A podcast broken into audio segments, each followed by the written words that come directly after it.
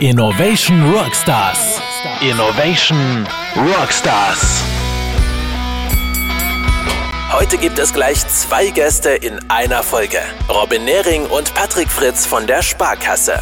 Hallo und herzlich willkommen zu einer weiteren Folge der Innovation Rockstar Interviews.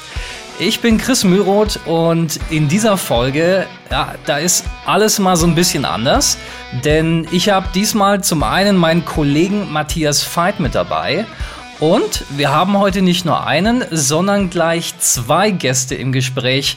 Äh, zum einen haben wir mal Robin Nehring von der Stadtsparkasse Düsseldorf und wir haben Patrick Fritz von der Sparkasse Paderborn Detmold. Äh, und in dieser Folge sprechen wir also zu viert über das Banking von morgen und gehen der Frage auf den Grund, äh, ja, welchen Trends und welchen Herausforderungen sich die Banken zukünftig stellen müssen.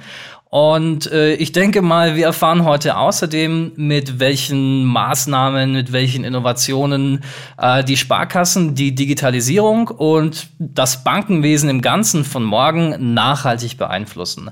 Vielen Dank euch allen, dass ihr euch die Zeit heute genommen habt. Ja, danke, Hallo dass wir dabei sein dürfen.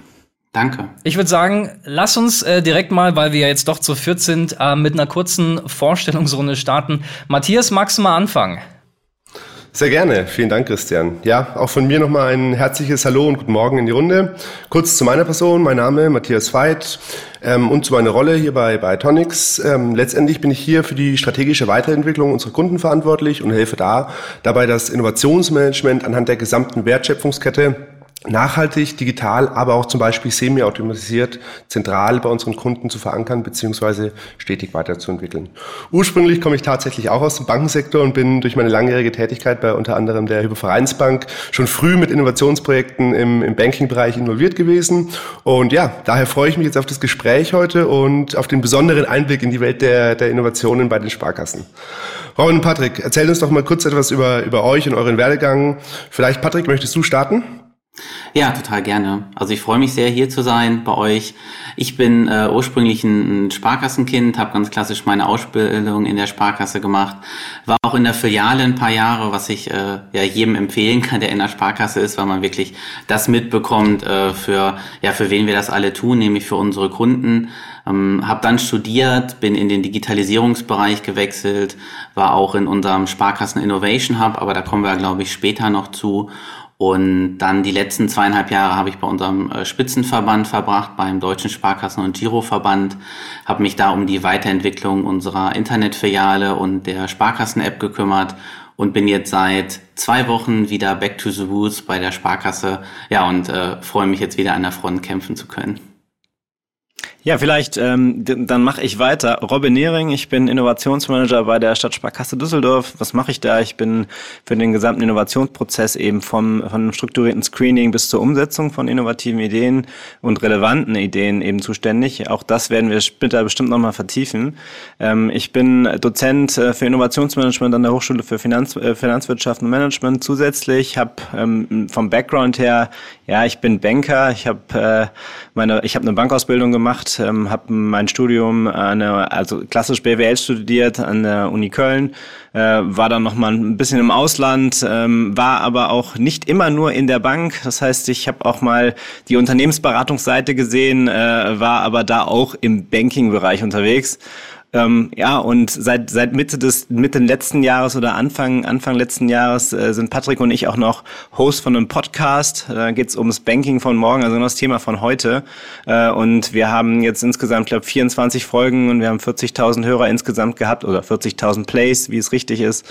Und ähm, haben dann eben so eine kleine Community auch aufgebaut, die halt ja einfach dem Thema, dem Thema Banking von morgen und äh, Innovation und äh, Technologie eben offen ist und äh, wir eben regelmäßig wieder Gäste haben. Deswegen freue ich mich umso mehr, dass wir jetzt auch mal in einem anderen Podcast zu Gast sein dürfen.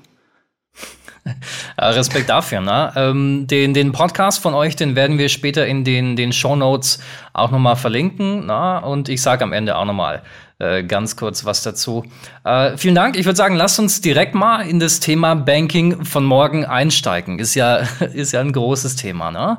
Ähm, äh, ja, keine Ahnung. Ne? Insbesondere, sagen wir mal, die, die, die Digitalisierung, die fordert den Banken ja schon einiges ab. Ne? Ähm, da wäre äh, zum Beispiel einfach die Grundlage, ne? die, die Wartung bestehender Infrastruktur. Äh, ich habe gelernt, viele IT-Systeme ob das jetzt bei euch ist oder woanders, ne, ähm, ähm, laufen zum Beispiel noch auf COBOL, also so eine Programmiersprache, die heute eigentlich kaum noch einer kennt so, ne? Und dann gibt's aber auch EU-Richtlinien, PSD2, die wollen ja auch umgesetzt werden und die wollen auch eingehalten werden. Und dann gibt's eine Reihe von Veränderungen und auch Technologien, also äh, keine Ahnung, Ripple als Open-Source-Protokoll für, für so ein neues Zahlungsnetzwerk zum Beispiel. Und dann die ganz ominöse Blockchain, die Banken einfach mal komplett überflüssig machen möchte. Also Überspitzt formuliert natürlich. Ne? Ähm, aber Robin, Robin, erzähl mal, wo seht denn ihr eigentlich die größten Herausforderungen für das Banking von morgen? Ganz im Allgemeinen, aber auch für euch als Sparkassen. Ja, also es gibt, es gibt, glaube ich, ein paar Herausforderungen, die da sind. Es gibt eben, es gibt eben eine Entwicklung im Markt, die ist nicht aufzuhalten, die ist eben schnell. Ähm, und die, die Frage ist ja eigentlich eher, was tut man dagegen? Und ich glaube, ähm, da, da sind aus meiner Sicht so, so zwei Themen, zwei Dinge eben wichtig. Also das erste ist, dass man ganz klar kundenzentriert Produkte entwickelt und das nicht nur sagt, sondern auch wirklich tut. Das heißt, wirklich auch den Kunden mit einbezieht Oft ist es ein Feigenblatt, das muss man ganz klar sagen. Ähm, man sagt immer, ja, der Kunde steht im Mittelpunkt, aber eigentlich steht er im Weg. Ähm, ich glaube, das ist ganz wichtig. Und der zweite Punkt, und der geht damit einher, ist, dass Produkte und Lösungen eben iterativ entwickelt werden müssen. Das heißt, äh, eben ganz bewusst äh, äh, ja Dinge an den Start zu bringen, die nicht ganz fertig sind. Und ich glaube auch, dass Dinge nicht fertig werden. Es gibt kein Produkt mehr, das äh, beim Marktstart dass die 100 Prozent, 120 Prozent Lösung ist. Klar, wenn es ein regulatorisches Thema ist und ich das umsetzen muss, dann gibt es da keinen großen Spielraum. Aber ähm, gerade wenn ich äh, in Kundenprodukten bin, dann gibt's halt äh, da gar keine andere Möglichkeit. Und ich glaube, das ist wichtig, dass man sich ähm, als, als Bank oder generell als Unternehmen, glaube ich, darauf einstellt, weil Kunden sich das, Kunden das einfach erwarten. Und ähm, ich glaube, äh, wichtig ist auch, dass man, dass man eben Lösungen anbietet. Das spielt mit den beiden Punkten zusammen, die eben ganz klar diesen, diesen Need beim, beim Nutzer, wer auch immer das ist, ob das ein Privatkunde ist oder ein Firmenkunde ist, eben treffen und dass man vielleicht auch äh, Dinge nicht immer selber bauen muss, sondern dann auf starke Partnerschaften, äh, zum Beispiel mit Startups, zum Beispiel mit etablierten Playern setzt, ähm, weil man halt äh, ja ganz klar feststellt, okay, das, das eine, das kann ich im Kern sehr gut, das andere ist aber für den Kunden genauso relevant, aber da hole ich mir den besten Partner an die Seite. Und ich glaube, diese Offenheit, dieses Thema, ähm, ja, Dinge auch eben zentral zu entwickeln, ich glaube, wenn man das macht, dann sind diese Herausforderungen, die da sind, du hast ja, du hast sie eigentlich alle genannt, äh, die sind dann da, aber dann kann ich das eigentlich als Chance nutzen, weil ich mich eigentlich genauso schnell wie der Markt entwickle. Ja, ja, da stimme ich dir absolut zu, Robin. Ähm, das ist, also man merkt also, ihr treibt das Thema Innovation sowohl zentral, aber auch regional in den einzelnen Sparkassen immer weiter voran und vernetzt euch dann auch unter, untereinander. Könnt ihr uns ähm, hier vielleicht mal jeder anhand eines konkreten Innovationsprojekts durch eure Arbeitsweise führen? Also quasi von der initialen Idee über die Umsetzung bis hin zum, zum erfolgreichen Abschluss. Ja, Robin, ihr habt da sicherlich in der aktuellen besonderen Zeit alle Hände voll zu tun. Gibt es hier vielleicht das, das ein oder andere Projekt, was besonders herausgestochen ist? Ja, also wir haben wir haben zwei zwei große Dinge eigentlich letztes Jahr gemacht ähm, und äh, ein ein Ding ist, war, tatsächlich eine Open Innovation Challenge. Was ist das? Ein Ideenwettbewerb, den wir ausgeschrieben haben, wo wir, wir haben ja unterschiedliche Phasen. Ne? Also vielleicht fangen wir mal so an, äh, bevor ich erzähle, äh, bevor ich konkret werde. Also wir haben bei uns in, in der Stadtsparkasse Düsseldorf den Innovationsprozess klassisch äh, eben von, von der Ideation bis zu, zur Umsetzung bis zur Skalierung. Äh, und ähm, dann gibt es eben unterschiedliche Parts. Also wenn ich jetzt in der Ideation bin, da geht es eben darum, Ideen zu screenen, aber auf der anderen Seite eben auch Ideen zu entwickeln. Und ähm, das Beispiel, was ich jetzt nenne, ist eben genau in dieser Ideation-Phase, um eine Idee zu entwickeln. Ähm, und wir haben uns die Frage gestellt, äh, was können wir eigentlich tun, um für junge Kunden noch attraktiver zu sein? Und haben dann relativ schnell gesagt, naja, ähm, wir selber wollen das gar nicht in einem, in einem, in einem Design-Sprint oder in einem Design-Thinking-Workshop äh, erarbeiten, sondern wir wollen das eigentlich ausschreiben und wir wollen, dass Kunden oder potenzielle Kunden oder die Zielgruppe einfach selber Ideen einliefert. Und wir haben dann eine Open Innovation Challenge ausgeschrieben geschrieben, ähm, äh, die hieß dann Build Your Bank, genau mit dieser Fragestellung, haben es auch nicht eingegrenzt, weil wir eigentlich diese Denkblockaden im Kopf gar nicht, äh, gar nicht haben wollten. Also, dass am Ende eine Idee rauskommt, die wir eh selber hatten, sondern äh, wir haben es bewusst offen gemacht. Wir haben über 120 Teilnehmer gehabt, die sich, die sich eben beworben haben. Äh, wir haben am Ende fünf Finalisten gehabt mit äh, fünf Ideen. Wir haben die Teams über unterschiedliche Phasen betreut. Also die fünf Finalistenteams, die haben wir dann auch mit einem Pitch-Training regelmäßig begleitet. Wir haben denen Tipps und Tricks gegeben, auch fachlicher Natur und haben dann wie so eine, ja, wie Höhle der Löwen eigentlich, äh, mit einer siebenköpfiger Jury, äh, siebenköpfigen Jury, haben wir die dann pitchen lassen, äh, haben das live übertragen, hatten, ja, ich glaube, fast über 850, 850, 900 äh, äh, Personen im Livestream, die es geschaut haben. Ähm, sicherlich auch von anderen Sparkassen, aber es war eben auch offen und haben auch im Nachgang nochmal im, also haben das Video auf YouTube gestellt, haben wir jetzt über 1000 Views nochmal gehabt. Ähm, das heißt, das Thema scheint relevant zu sein und die Ideen, die wir rausbekommen haben, waren halt super heterogen. Das zeigt halt, wie heterogen auch die Zielgruppe ist. So, und jetzt fängt halt die Arbeit an, das heißt Ideation, ne, abgeschlossen, ist ein relevantes Thema. So, und jetzt geht's halt darum, diese Dinge halt umzusetzen, zu gucken, okay, was ist eigentlich ein MVP, wie, wie kann der aussehen? Ähm, da sind wir jetzt gerade dran. Die, die Gewinneridee war ein Café, Café, ein Finanzcafé eigentlich äh, für junge Menschen ist gerade ein schlechter, schlechter Zeitpunkt, ein Café zu eröffnen. Aber ich glaube, der ideale Zeitpunkt, um eben genau diese Vorbereitung zu treffen. Und da sind wir gerade dabei, weil, wir, weil das eben genau diese, dieses Thema junge Kunden und Finanzen, das ist ein, ja, das ist ein Riesenthema, weil äh, so richtig sexy ist halt Banking nicht. Äh, relevant ist es aber allemal, weil wir brauchen alle Geld, um irgendwelche Dinge zu bezahlen. Ne? Und ähm, da müssen wir halt dran. Und da sind wir gerade dabei. Da stimme ich dir absolut zu. Also ich denke besonders in der jetzigen Zeit, ähm, das kann man natürlich auch, wie du schon gerade beschrieben hast, als, als Chance sehen und genau jetzt die Vorbereitungen treffen, um dann gegebenenfalls zum, zum richtigen Zeitpunkt ja, bereit zu sein und direkt starten zu können. Patrick, vielleicht aus deiner Sicht ähm, einmal, ähm, was ihr in Paderborn für dieses Jahr alles geplant habt, aber auch gerne, wenn du möchtest, da du ja lange Zeit beim DSGV warst, vielleicht auch mit bei deiner Seite mit dem Blick aus dem aus Verbandsebene, aus dem DSGV. Mhm. Also ich glaube, äh, das Beispiel, was äh, Robin äh, genannt hat, ähm, das passt total gut. Ich habe jetzt auch, ähm, gerade wo Robin erzählt hat, an ein Beispiel gedacht, was wir jetzt auch ähm, ja letztes Jahr an den Kunden gebracht haben. Da hat dieser ganze Prozess und auch die Zusammenarbeit, von der ich eben gesprochen habe, innerhalb der Sparkassenfinanzgruppe wirklich gut funktioniert. Also das Produkt, was jetzt draußen ist beim Markt, am Markt, nennt sich Vertragscheck. Das ist Bestandteil von unserem persönlichen Finanzmanagement. Und ähm, hier haben wir wirklich den, den klassischen Weg mal durch die ganze Organisation mitbekommen, weil das Thema ist, ähm, in Form eines äh, Hackathons äh, in der Sparkassenfinanzgruppe entstanden. Ähm, die äh, Hackathons werden jedes Jahr ausgerichtet durch unseren Innovation Hub, also den S-Hub, Sparkassen Innovation Hub, der in Hamburg sitzt. Ähm, wir haben hier ähm, alle Sparkassen, ähm, die dort mitarbeiten können. Wir haben äh, zehn Sparkassen, die wirklich äh, konkret äh, auch mit mehreren Tagen die Woche hier mitarbeiten, haben auch wieder unsere eben angesprochenen Verbundpartner mit dabei und äh, diese Idee ist auf, auf einem Hackathon entstanden, wurde dann in unseren Innovation Hub gebracht. Dort haben wir dann zusammen mit Kunden geschaut, wie können wir diese Idee weiterentwickeln, haben dann auch geschaut, mh, hm, macht das Sinn, das alleine zu machen oder gibt es vielleicht schon ähm, die eine oder andere Lösung am Markt und sind dann auch auf ähm, ja, Abo-Alarm gestoßen, ein Startup aus äh, München, was im Moment ähm, ja oder vor, ich glaube, letztes Jahr oder vorletztes Jahr schon von, von Verivox auch äh, aufgekauft worden ist und haben dann diese Idee immer weiterentwickelt, haben sie dann in unserem Rechenzentrum quasi technisch bauen lassen mit der Hilfe von Abo Alarm und haben das Ganze dann bei uns in den Verband genommen und äh, dann organisiert, dass wir das an alle Sparkassen und auch die Kunden verteilen können. Und auf der anderen Seite hat dann auch unser, unser Sparkassenverlag mit seinen Unterunternehmen die, äh, die Werbung und äh, Marketingmaßnahmen dafür gemacht. Also das ist ein, ein schönes Beispiel, wie ich finde, wie wir durch diesen ganzen Prozess quasi einmal durchgehen können und wo man auch merkt, dass ähm, ja alle, äh, auch alle Verbundpartner und alle Unternehmen ähm, ja ihre Berechtigung haben in der Sparkassengruppe.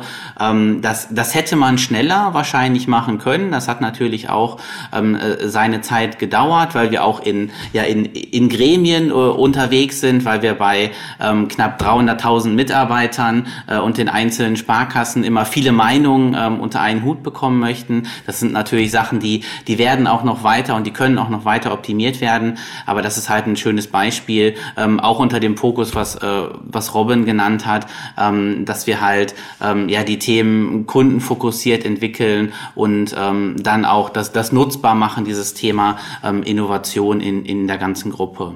Jetzt speziell auf die Sparkasse bezogen, ähm, was du als zweite Frage noch angeschlossen hast.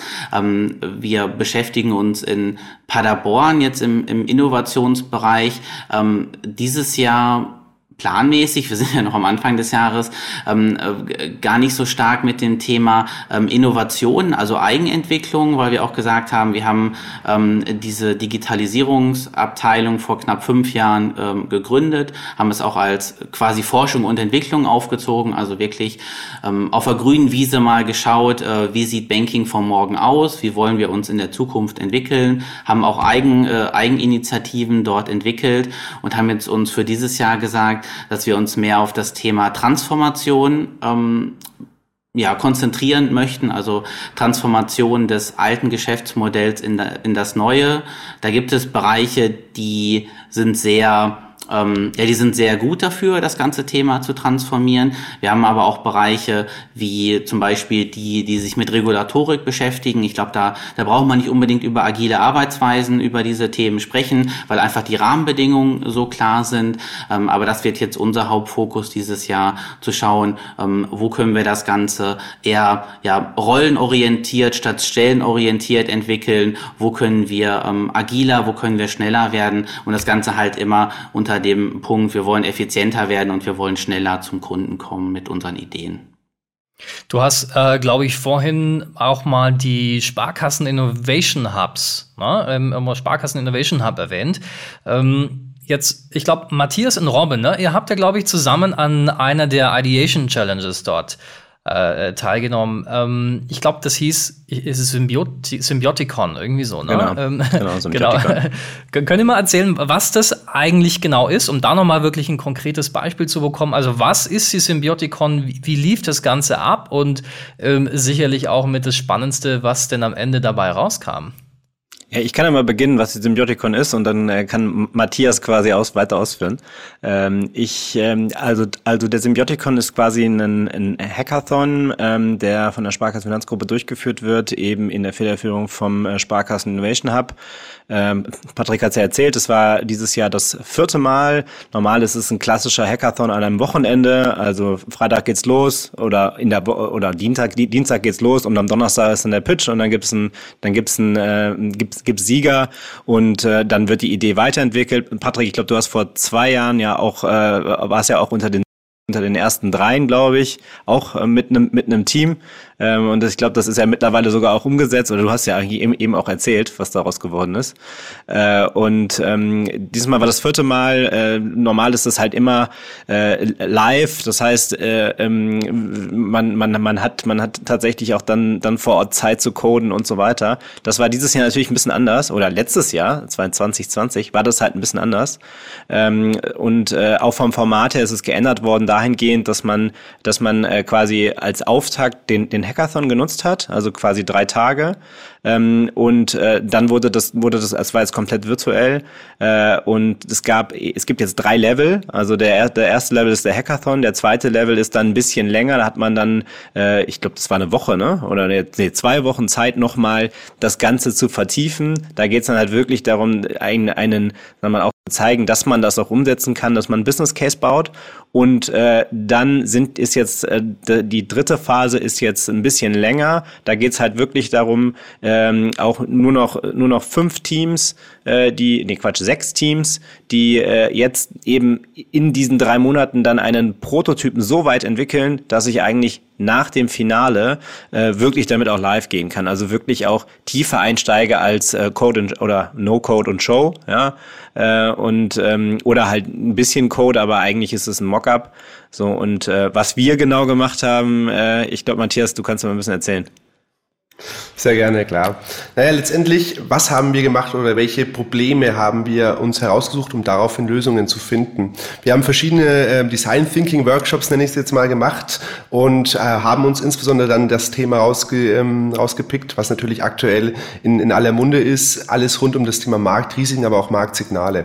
Und hierfür wollten wir letztendlich eine digitale Plattform für regionale Unternehmen bauen, also letztendlich die Firmenkunden der jeweiligen Banken und diese sollen sich dann über diese Plattform teilautomatisiert über mögliche Marktsignale, aber natürlich auch Marktrisiken ähm, informieren, beziehungsweise werden hier auch informiert und dann in Verknüpfung mit den verschiedenen Trends und Technologien, die aktuell den Markt im Bankensektor selbstverständlich oder aber auch im anderen Sektor ähm, ja am größten disruptieren oder die, die größten disruptiven Trends letztendlich hier in Verbindung zu bringen, um dann letztendlich ähm, ja mögliche Gegenmaßnahmen oder mögliche Innovationen ableiten zu können in Bezug eben auf ähm, aktuelle ja, Marktrisiken wie zum Beispiel die Corona-Pandemie. Und diese Marktsignale, aber auch Marktrisiken, ähm, ja, werden dann auch bewertet. Also je nach ähm, Unternehmen wird es dann bewertet, um dann letztendlich eine Einschätzung zu generieren, was die größten Herausforderungen, die größten Risiken für die einzelnen Firmenkunden sind. Und ja, Robin?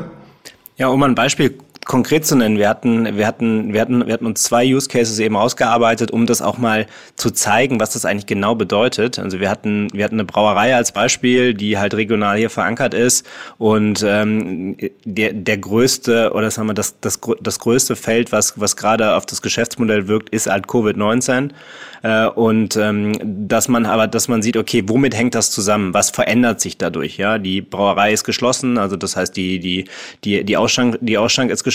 Das heißt, aber die Leute sind zu Hause. Das heißt, ich muss mich irgendwie um Lieferketten kümmern. Ja, das heißt, ich muss irgendwie gucken, wie kommt denn eigentlich mein Produkt zum Endkunden?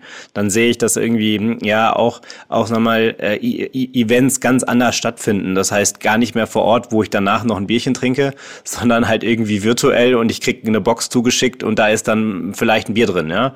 So und ähm, so so kann ich halt einfach sehen, also auf einen Blick eigentlich sehen, welche welche äh, sag mal Chancen oder Trends wirken auf mein Geschäftsmodell konkret. Das unterfüttert mit dem ganzen Wissen, was in der Sparkassenfinanzgruppe drin ist, also über das Branchenwissen, äh, das eben über die ich glaube 600 660.000 äh, Unternehmen, äh, die die mal irgend bei irgendeiner Sparkasse eben bewertet wurden auf Kreditfähigkeit und so weiter. Das heißt, diese Informationen werden eben zusammengepackt und dem Kunden werden eigentlich aufgezeigt, okay, wer sind eigentlich meine in der Wertschöpfungskette Partner, mit denen ich zusammenarbeiten sollte, die dann auch noch regional sind, weil ich eben das, die, das regionale Netzwerk stärken möchte und vielleicht auch unabhängiger werden will, gerade auch Covid-19 hat es gezeigt, gerade in Lieferketten unabhängiger werden will von, von global äh, agierenden Playern, äh, weil ich dann zum Beispiel irgendwas nicht liefern kann, weil mein, äh, weil mein Lieferant eben in China sitzt und nicht mehr um die Ecke. So, und ähm, genau dieses Netzwerk haben wir gebaut und haben dem Ganzen auch einen Namen gegeben, haben es Inspire genannt äh, weil es begeistern soll. Ähm, wir haben aber leider, also wir, haben's, äh, wir haben wir es leider nicht ins Finale geschafft. Es war sehr knapp, ähm, aber ich glaube, wir haben auch äh, sehr sehr viel gelernt. Gerade bei so einem Hackathon geht es ja auch viel viel darum, dass man sich auch erstens vernetzt, dass man äh, dass man auch ähm, ja nochmal aus der auf der aus der Komfortzone rausgeht, äh, dass man ähm, ja in einer sehr kurzen Zeit in Sprints einfach was entwickelt und ein Mockup baut und ähm, und dann versucht, das diese Idee eben dann auch rüberzubringen. Und ich glaube, das ist was, was ähm, was auch der Symbioticon zeigt, auch äh, ähm, es gab Side-Events und so weiter. Also es war auch äh, vorher so, ist mittlerweile auch der größte Hackathon, glaube ich, äh, in, in Europa im Finanzbereich. Ähm, genau, und das haben wir gemacht, sind leider nicht ins Finale gekommen, aber äh, Spaß gemacht hat es trotzdem.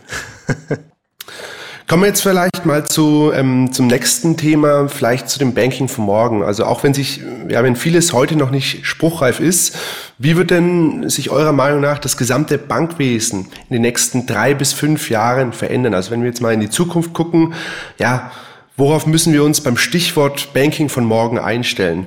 Möchtest du das vielleicht ein, zwei ja, Gedankengänge teilen, Robin? Ja, also wir hatten, äh, ich glaube, in einer der letzten äh, unserer Podcast-Folgen hatten wir einen Gast, äh, den haben wir das gefragt, den haben wir das gleich gefragt, äh, wie sieht eigentlich das Banking von morgen aus? Und er ist ein bisschen sauer geworden und sagte, das Banking von morgen, das gibt's überhaupt gar nicht, weil das ist einfach so unterschiedlich. Ich glaube, äh, und ähm, dann habe ich auch gedacht, ja stimmt, die Frage ist irgendwie, die stelle ich nicht mehr, weil das gibt's nicht. Unser Podcast heißt trotzdem so. Aber äh, ich, ich glaube tatsächlich, dass ähm, ja, äh, alles, alles irgendwie äh, ähm, ja, digitaler, schneller, bequemer, einfacher wird ähm, und äh, dass auch technologisch wir teilweise auch gerade im Finanzwesen erst am Anfang stehen von dem, was es eigentlich auch schon, sagen wir mal, in anderen, was in anderen Industrien eigentlich schon ja äh, Level Playing Field ist. Ich glaube, da ähm, werden wir eine sehr sehr schnelle Schritte auch sehen und ich glaube, es ist halt es ist halt einfach äh, wichtig, dass man sich als Finanzinstitut einfach auch nicht nur, sagen wir mal, in der eigenen Branche umschaut, sondern eben auch einen, Weitblick, einen Weitblick macht und auch zum Beispiel im Trendscouting ganz klar sieht, okay, äh, wie verknüpfe ich denn Trends, ähm, die, die dann eben zu Innovationen werden und dass man sich eben damit beschäftigt. So. Und ich meine, Chris, du hast ja eingangs eben die ganzen Themen genannt, ne? Blockchain, KI, ähm, ich kann jetzt hier Buzzword-Bingo spielen, ähm, aber ich glaube, wichtig ist, dass hinter jedem Buzzword eben wirklich eine, ein relevanter äh, Trend und relevanter Hebel steht und den muss man sich angucken und dem kann man sich nicht verschließen. Und äh, ich glaube halt, also alles, was Service ist, alles, was äh, Richtung Produkt ist, ähm, alles, was ich irgendwie, irgendwie äh, schnell machen kann, das muss eben schnell funktionieren, das muss gut aussehen, das muss äh, Apple-like sein, ja, äh, intuitiv sein. Und ich habe, ähm, es gibt ja dieses schöne Beispiel, dass ich irgendwie, wenn ich, wenn ich einen Versicherungsantrag ausfüllen will, äh, dann muss ich irgendwie ähm, drei Seiten oder eine Seite papierhaft ausfüllen und dann gibt es einen dreifachen Durchschlag. Ich glaube, das ist halt einfach äh, ja von gestern und das wird es auch im wird's morgen oder heute schon nicht mehr geben. Äh, und Kunden fordern das auch ein. Was ich aber glaube, ist, dass die persönliche Beratung oder die, der persönliche Kontakt, das muss nicht physisch sein, sondern das kann eben auch per Video sein, das kann auch per Telefon sein.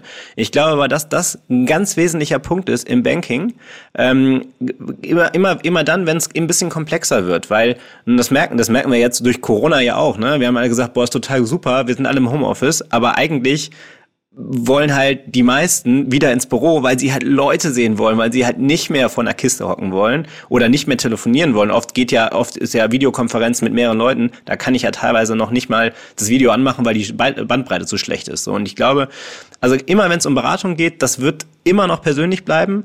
Ob es eine Bankfiliale sein muss, weiß ich gar nicht. Ich glaube, dass es eher, eher Beratungscenter sind am Ende, die halt technologisch auch vernünftig ausgestattet sind. Das sieht man auch. Also ich glaube, äh, diese, diese Bankfilialen, die wir im Kopf haben, an, ähm, die werden, die sind immer noch da teilweise, aber die werden immer mehr verschwinden. Das glaube ich schon.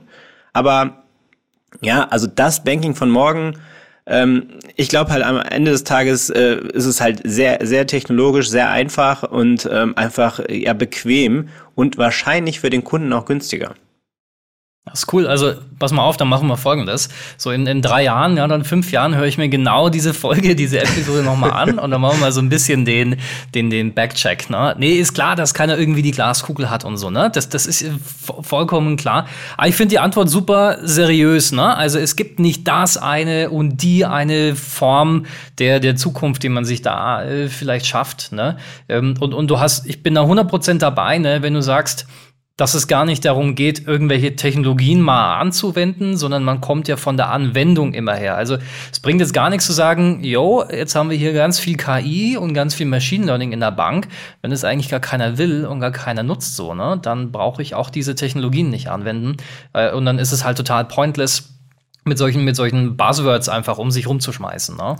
Ja, ich glaube ich glaube halt, was ein wichtiger Punkt ist. Also nehmen wir mal zum Beispiel ähm, das, Thema, das ganze Thema Datennutzung, ja, ob ich das jetzt KI-basiert mache oder ob ich das eben einfach äh, regelbasiert mache, ja. Am Ende des Tages ähm, kann ich ja dadurch wenn ich das, wenn ich, wenn ich, wenn ich Technologie nutze, um bestehende Kundendaten, nehmen wir mal zum Beispiel Zahlungsverkehrsdaten, wenn ich die auswerten kann äh, und dem Kunden eigentlich sagen kann, äh, was also wie ich ihn unterstützen kann, ja, so ein Thema Vertragscheck, ja, wo ich halt einfach sagen kann, hey, äh, du, du hast halt, du hast halt hier zwei, drei Verträge, da zahlst du halt einfach zu viel. Ähm, so die Möglichkeit habe ich halt vorher nicht gehabt, weil ich halt diese Technologie einfach nicht hatte. So und auch auch in der Beratung, ja, wenn ich wenn ich mich auf ein Beratungs auf ein sehr komplexes Beratungsgespräch im Firmenkundenbereich beispielsweise vorbereite, ja, dann geht's ja geht's ja nicht nur immer darum zu sagen, okay, kannst du mir kannst du dir die Finanzierung leisten, sondern einen Blick nach vorne zu bringen und auch zu sagen, okay, ähm, was sind denn, wie willst du denn dein Geschäftsmodell verändern? Weil auch dieser Mittelständler steht ja genau in dem gleichen Feld, wo wir jetzt als Bank oder auch als Unternehmen immer generell stehen. Das heißt, ich muss überlegen, wie, wie sieht mein Geschäftsmodell morgen aus? Wie es gestern aussah, das sehe ich auf Papier, aber genau das, ich kann nicht in eine Glaskugel gucken. Und wenn ich aber auf Basis von vorhandenen Daten und auf vorhandenen Wissen von anderen Unternehmen, auch von anderen Branchen, wenn ich diese Sachen verknüpfe und eigentlich dem, dem, dem, dem Firmenkunden, der dann vor mir sitzt, sagen kann, ja, du hast bisher, sah dein Geschäftsmodell so und so aus. Wir können jetzt eigentlich dir ganz gut sagen, auch aus dem ganzen Wissen, das wir haben, dass es wahrscheinlich in den nächsten sechs, sieben, acht Monaten in diese, in die Richtung geht. Lass uns doch mal gemeinsam darüber sprechen, wie wir eine Lösung finden, wie wir vielleicht auch äh, Themen finden, wo du investieren kannst und wir helfen dir als Bank, das Thema zu finanzieren. So, dann, dann könnte ich sagen, ja, im ersten Schritt hat das überhaupt nichts mit Bank zu tun. Im zweiten Schritt hat es aber sehr viel mit Bank zu tun, weil ich brauche am Ende Geld, um Dinge zu finanzieren, um damit ich mein Geschäftsmodell weiterentwickeln kann. Und ich glaube, das wird sich oder das hat sich teilweise schon verändert und das wird immer mehr sein, je mehr Daten ich auswerten kann und je mehr ich auch dazu äh, bringen kann und je mehr ich schneller auch auf Knopfdruck habe. Und ich glaube, da, da, das ist auch kein, da wird auch kein Mitarbeiter oder so ersetzt. Im Gegenteil, ich muss halt das Ganze deuten. Ich werde wahrscheinlich noch mehr Expert sein und noch tiefer eigentlich in, in, in Branchen-Know-how haben müssen, weil ich diese Dinge dann verknüpfen muss miteinander. Mhm. Ich glaube auch nur, also wenn wir jetzt über das Banking von morgen sprechen, dann reden wir nicht nur über Technologie, die uns mehr Möglichkeiten gibt, sondern das ähm, Mindset nicht nur der Mitarbeiter, aber auch gerade der Kunden verändert sich deutlich. So wie Robin schon gesagt hat, wir, wir können viel mehr mit den Daten machen, technisch, ja.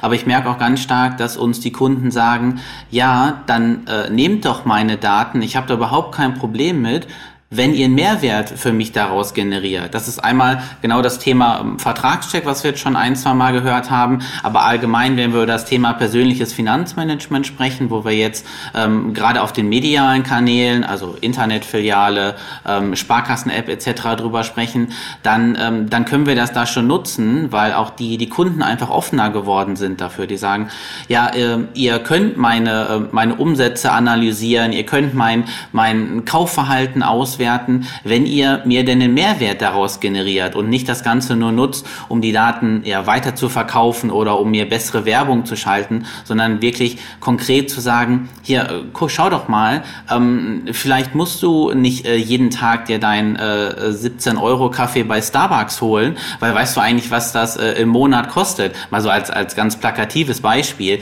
aber wirklich Lebenstipps zu geben und ich glaube, das ist auch das, wo, wo wir als Bank ähm, hinkommen hinkommen müssen, noch deutlich stärker so eine Art Lebensbegleiter zu sein, weil ähm, an vielen Stellen sind wir, glaube ich, ähm, ersetzbar, äh, gerade was so den, ähm, den Servicebereich betrifft. Ähm, ich glaube, da, das können äh, Neobanken wie, wie N26, wie Revolut, wie Monzo, das können die einfach auch sehr gut, weil die ähm, von ihrer ersten Sekunde an ähm, einfach ähm, vollkommen aus Kundensicht gedacht haben, was wir jetzt ja auch ähm, eigentlich schon immer getan haben, aber was, wo wir uns einfach erstmal noch mehr stärker dran gewöhnen müssen, einfach aufgrund der der letzten ja 230 Jahre Tradition, äh, wie man das äh, sagt. Aber die, dieses persönliche Thema, ähm, wie gesagt, egal ob das jetzt in der Filiale ist oder nicht, ähm, da, und der persönliche Ansprechpartner, den man auch vertraut, genauso wie ich der einen oder anderen Technik oder App mehr vertraue ähm, und der anderen vielleicht weniger.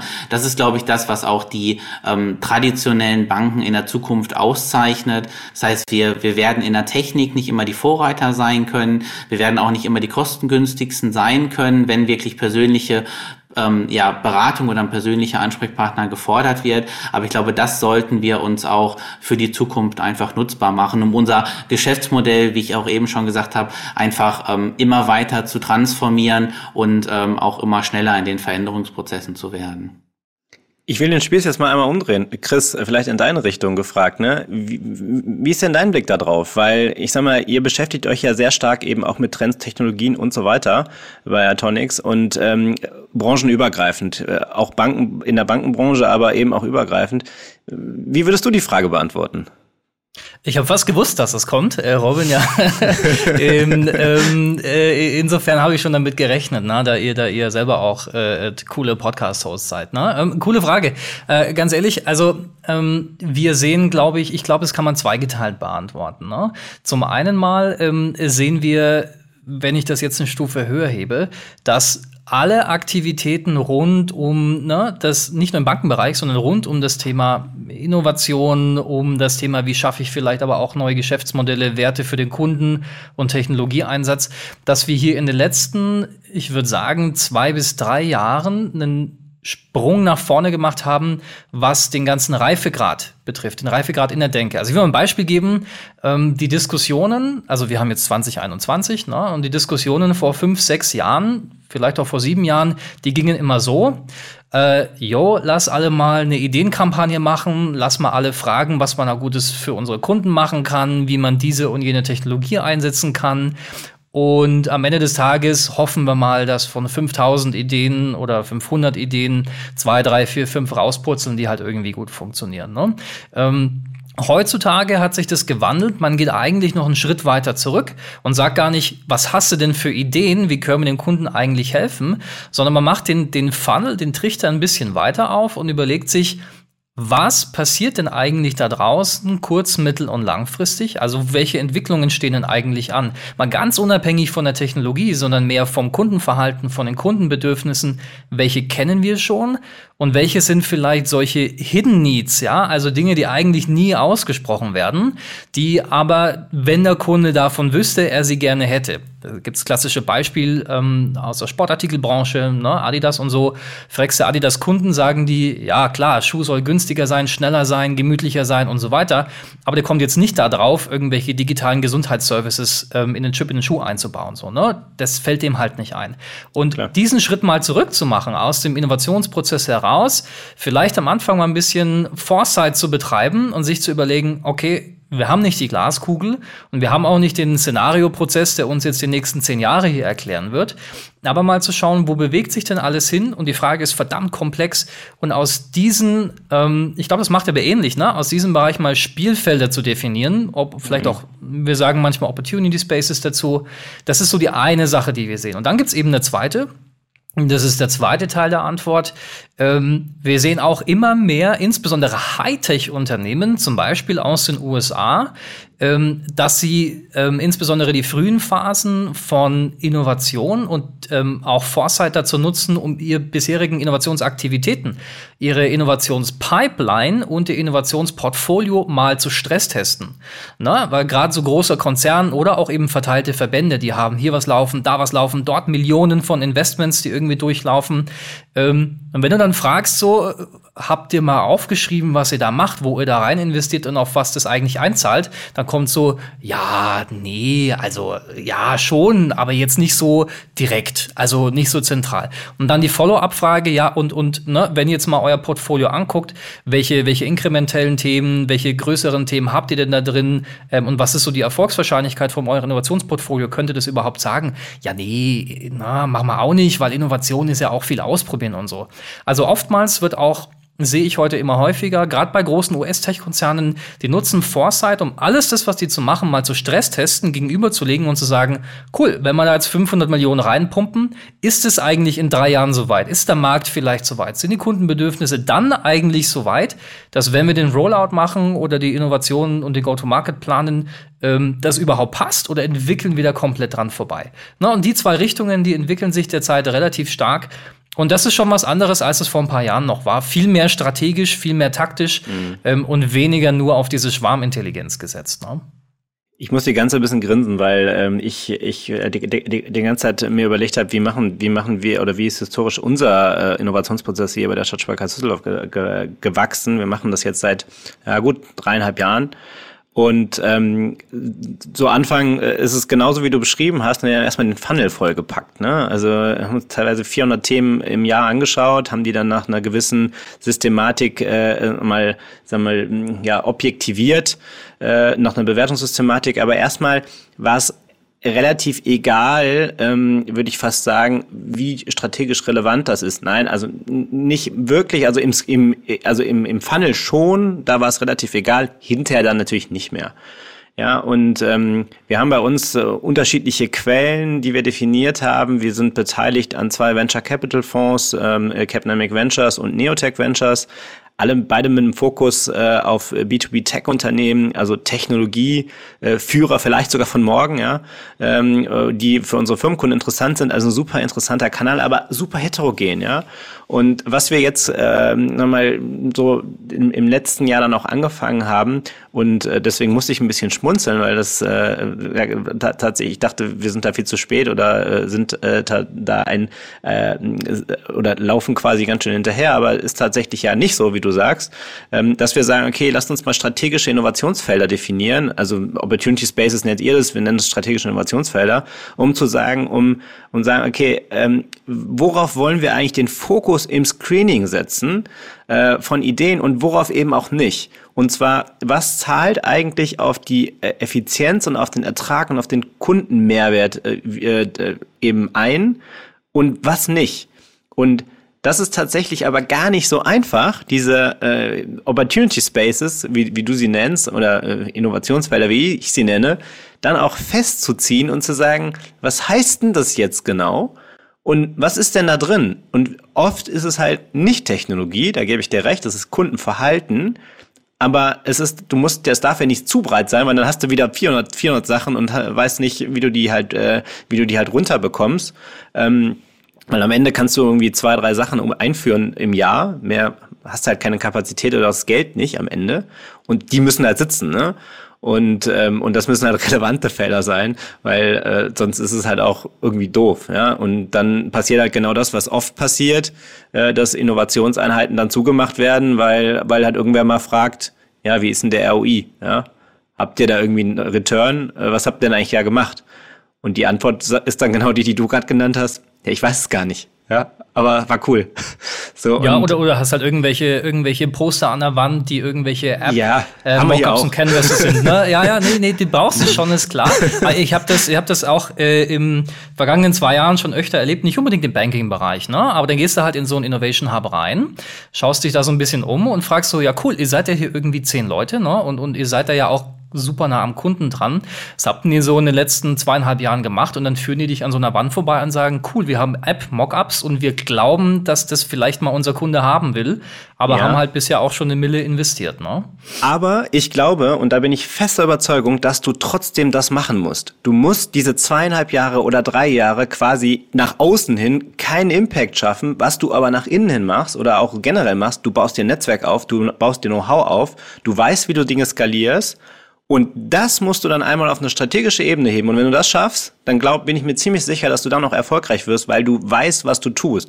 Wenn du es am Anfang machst und du, du baust so einen so Hub und du sagst, ich möchte nur relevante Innovationsfelder haben, die sollen auf jeden Fall einen Ertrag von nichts haben und äh, die sollen, äh, das sollen Themen sein, wo von zehn äh, neun sitzen, dann wird das nicht funktionieren. Das haut nicht Bin ich hin. mir ziemlich Richtig. sicher. Bin ich mhm. komplett dabei. Das wird auf keinen Fall, das ist vollkommen die falsche Erwartungshaltung. Gebe ich dir, gebe ich dir 100% recht. Na, es hat natürlich viel äh, mit Experimentieren zu tun, ähm, 100%, ja. Na, und, und, ähm, ähm, ja, da, da lernst du halt auch unglaublich viel auf dem Weg, ne? Ja. Genau. Genau diese ähm, Punkte, die du gerade angesprochen hast, Robin, mit diesen drei Jahren Lernen oder diesen ganzen Prozess, das zahlt, glaube ich, auch auf das Thema ein, das der Patrick vorhin genannt hat, ein Mindset. Also ich glaube, in diesen drei Jahren entsteht dann besonders auch der Gedanke, wie können wir denn unsere Bank oder unser Unternehmen innovativ aufstellen? In Kombination natürlich auch mit äh, Punkten wie, dass man sagt, okay, welche Silos kann ich denn eigentlich aufbrechen? Ich sag mal, es kennt jeder. Früher war es so, man hat seine Idee oder ein paar Punkte, mal ein paar Stichnoten oder Stichpunkte auf, ähm, auf dem Papier geschrieben und der ist dann im Schrank verschwunden und der ist abgesperrt. Wenn ich nicht da bin, kann keiner an diese Informationen kommen. Und ich glaube, das ist auch so ein Thema, dass man da die, die Silos aufbricht und wirklich auch ja, Kollaboration fördert und zwar abteilungsübergreifend. Ich denke, ja, das zahlt auch auf dieses Thema Mindset ein, das, das du, Patrick, vorhin ganz gut beschrieben hast. Ja, 100 Prozent. Also ich glaube, es ist erstmal ein, ein Riesenschritt für ein Unternehmen, überhaupt einen Innovation Hub ins Leben zu rufen. Ähm, das haben wir jetzt beim, beim S-Hub gemerkt, das haben wir aber auch gemerkt, als wir quasi unseren Innovation Hub in der Sparkasse Paderborn-Detmold äh, vor fünf Jahren gestartet haben. Ähm, das muss man erstmal erklären, ähm, weil das äh, Thema halt, wenn du dich da nicht täglich mit beschäftigst, halt äh, vollkommen fremd ist und ähm, du kannst erstmal machen, was du möchtest, du kriegst vielleicht auch äh, fancy Büros, kannst erstmal Technik ausprobieren, du kriegst auch Innovationsbudget. Und ähm, dann hast du aber gar nicht die Aufgabe, erstmal konkreten Output zu liefern, sondern einfach mal zu schauen, und das dauert vielleicht am Anfang auch mal ein, zwei Jahre, was geht denn überhaupt und wo können wir rechts und links mal wirklich was ausprobieren. Und da bin ich auch wieder bei meinem jetzt aktuellen Lieblingsthema halt Transformation, was das halt mit dem Unternehmen macht, auch wenn da kein konkreter Output rauskommt. Ähm, wenn Leute mal an diesen Product Discoveries oder Sprints über ein, zwei Wochen teilgenommen haben, ob das jetzt bei uns war als Art Hospitation in der Sparkasse oder wirklich als als Teilnahme in Hamburg im S-Hub, die gehen komplett verändert da raus und die haben, die haben auch verstanden, dass wir uns verändern müssen. Und ich glaube, das geht auch in, in, in einer Company, die seit äh, ja, Jahrzehnten oder Jahrhunderten quasi gewachsen ist, geht das nur in, in Kombination, weil du kannst das nicht ohne die äh, ohne die äh, in Anführungsstrichen alten Bereiche machen. Und äh, im Endeffekt hast du vielleicht gar nicht andere Ideen, sondern diese Ideen hatten die Bereiche vorher schon, die dann aber ganz klar sagen, ja, ähm, ich habe aber keine Manpower dafür, ich habe kein Geld dafür und ich habe keine Zeit dafür. Und ihr ähm, seid jetzt da die Freidenker, ähm, macht das, was ich eigentlich auch schon lange machen will äh, und äh, erntet irgendwie die Lorbeeren dafür. Und das ist auch, das war bei uns auch ein, ein starker äh, Learning-Prozess, egal über welche Company ich jetzt spreche in den letzten Jahren, ähm, dass es halt nur in dieser Zusammenarbeit funktioniert und das, was wir vielleicht an ähm, an, an neuen Ideen, an neuen Arbeitsweisen oder an Innovationen da reinbringen, das bringen halt die anderen Kollegen an Fachkenntnis und an jahrelanger Erfahrung da rein, die die auch gerade am Kunden schon gemacht haben. Und ich glaube, dieses Zusammenspiel ähm, wird halt das Ausschlaggebende sein, auch für, für die zukünftigen Entwicklungen. Ja, definitiv. Also vielen Dank ne, für diese ehrlichen und, und für die klaren Worte, ähm, weil genauso, glaube ich, muss man das auch aussprechen. Ne? Äh, ich finde, ich würde es genauso stehen lassen. Ja, ich finde, das ist ein super Abschluss, vielleicht auch ein kleiner Cliffhanger so, ja, für dieses Interview. Ähm, ähm, Robin, äh, Patrick und, und auch Matthias, vielen Dank, dass ihr dabei wart und dass ihr wirklich die detaillierten Einblicke mal in eure Aktivitäten nicht nur im Verband, sondern eben auch bei den Sparkassen ähm, und damit eben rund um das Banking äh, von morgen gegeben habt. Und ähm, an, an alle Zuhörer oder eben auch Zuschauer, ne, die sich das Video anschauen, wenn ihr der Diskussion noch ein bisschen folgen wollt, ne, wenn ihr also noch mehr darüber erfahren wollt, wie die Sparkassen ähm, durch diesen sich immer weiter beschleunigenden Wandel navigieren, dann empfehle ich euch den Podcast von Robin und Patrick, der heißt Plaudertaschen. Ähm, und da geht es noch um viele, viele weitere Themen. Ja? Ich habe gesehen, ähm, Cybersicherheit, nochmal Open Innovation Challenges, der Umgang mit Inkubatoren, Venture Capital äh, und vieles, vieles mehr. Äh, wir verlinken den einfach mal in den Show Notes von dieser Folge und ähm, auch gerne die Kontaktdaten. Ihr findet aber auch auf allen gängigen Kanälen wie ja, Spotify oder Apple Podcast die Links dazu. Äh, in dem Sinne für heute, ja, das war's. Vielen Dank fürs Zuhören. Danke an euch drei und bis zur nächsten Folge. Ciao. Ja, vielen Dank für die Einladung. Macht's gut. Ciao. Danke, mach's gut. Ciao. Danke zusammen. Ciao, Servus in die Runde. Innovation Rockstars. Das waren die Innovation Rockstars Robin Nehring und Patrick Fritz von der Sparkasse. Im Gespräch mit Dr. Chris Mühlroth und Matthias Veit.